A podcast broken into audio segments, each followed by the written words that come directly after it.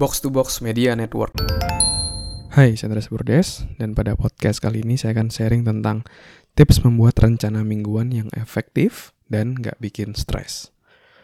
Jadi, saya mau menjawab pertanyaan dari Ayu Fitrian Sari yang masuk lewat Telegram ya. Halo Kak Andreas, saya Ayu, salah satu peserta workshop The Achiever. Kak, saya mau minta pendapat terkait weekly plan. Oke, jadi um, mungkin saya jelasin juga. Jadi weekly plan itu adalah sebuah uh, strategi ya produktivitas dengan cara kita membuat rencana mingguan. Jadi kita merencanakan apa yang mau kita lakukan seminggu ke depan. Kamu bisa download uh, free template-nya. Silahkan cek link yang ada di deskripsi. Ya. Oke, saya lanjutin. Um, pertanyaan dari Ayu ya. Jadi waktu ospek saya itu dapat mentoring Seven Habits dari kampus. Nah, di situ di akhir juga sama Kak arahannya pakai weekly plan. Setelah saya coba terapin di semester 1, plan saya hanya berjalan hanya minggu pertama dan di minggu ketika saya lagi mood. Nah, jadi menurut saya, plan secara mingguan gak efektif untuk saya. Karena ternyata hambatan tuh gak bisa diprediksi.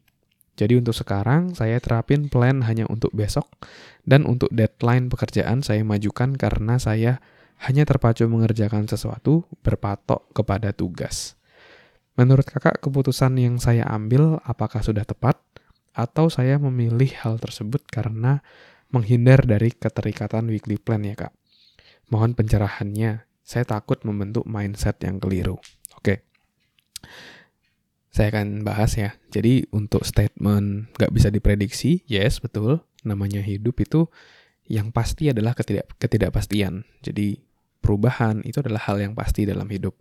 Jadi maka dari itu kita harus bisa satu yang namanya fleksibel. Pasti akan ada hal-hal yang uh, terjadi di luar dari plan kita. Kayak misalnya contoh, kita udah mau meeting, kita udah mau mengerjakan sesuatu di perjalanan, eh ban motor bocor atau apa. Pasti akan ada hal-hal seperti itu. Jadi kita memang harus dituntut bisa lebih kreatif dalam menyelesaikan sesuatu. Contoh kreativitas ketika melakukan menjadi produktif adalah misalnya ketika kita rencana kita mau meeting misalnya, oh mau meeting jam 10, tapi ternyata ada hal mendadak yang akhirnya membuat meeting tadi tertunda. Nah waktu itu saya pernah akhirnya nyamain gitu ya, waktu lunch plus meeting. Jadi lunch plus meeting. Jadi dua-dua activity itu dapat gitu ya. Itu salah satu cara uh, kreativitas untuk mengatasi hal-hal yang tidak diprediksi. Oke, okay? jadi kita harus uh, menerima dulu bahwa hidup itu nggak ada yang pasti. Jadi sekarang tinggal kitanya sendiri nih yang untuk bisa kreatif, untuk bisa menyelesaikan berbagai macam hal dan tantangan yang ada. Oke. Lalu pertanyaan selanjutnya, apakah saya nggak harus bikin weekly plan ya? Kalau menurut saya pribadi, um, yang paling penting itu adalah apa yang kita kerjakan saat ini itu berkaitan juga dengan goal kita jangka panjang. Banyak orang kesalahannya adalah dia hanya fokus pada yang dekat-dekat aja sehingga dia kehilangan uh, visi besarannya masa depannya seperti apa. Jadi dengan weekly plan ini ini akan menghubungkan atau bikin connect antara visi jangka panjang dengan apa yang kita mau lakukan selama minggu, seminggu ke depan ya. Dan dengan membuat uh, plan selama seminggu ke depan itu kita akan juga menjadi pribadi yang proaktif. Jadi kita mengantisipasi bukan reaktif. Jadi saran saya kamu juga masih tetap perlu membuat uh, satu yang namanya weekly plan ya. Tapi kenapa weekly plan kita nggak berhasil itu bisa jadi ada beberapa hal biasanya kalau saya dulu pun juga pernah mengalami hal yang sama saya bikin weekly plan, eh malah stres. Karena saya mencoba memasukkan semua aktivitas itu terlalu padat. Jadi misalnya dari jam 1 sampai jam 2 aktivitas A, jam 2 sampai jam 3 aktivitas B, dan seterusnya. Jadi padat banget. Nggak ada waktu jedanya. Dan akhirnya ketika satu kegiatan yang direncanakan itu bergeser, akhirnya bikin kegiatan-kegiatan lainnya berantakan. Maka dari itu, kita pun perlu memberikan waktu jeda ya di antara setiap activity yang akan kita gunakan jikalau ada perubahan-perubahan terjadi yang membuat kita mengerjakannya jadi jauh lebih lama. Nah, itu di kamu bisa menyiapkan waktu-waktu yang spare time ya untuk hal-hal yang tidak diduga seperti itu ya. Jadi di setiap aktivitas jangan dipadat-padatin tapi kamu harus realistis juga untuk memberikan spare time kalau kegiatan itu akan jadi molor ya. Dan ada satu solusi lagi yang waktu itu saya lakukan juga. Ini saya pelajari dari satu blogger namanya Leo Babauta di zenhabits.net ya uh, blognya. Jadi uh, prinsipnya dia dia setiap hari membuat tiga hal yang dinamakan MIT.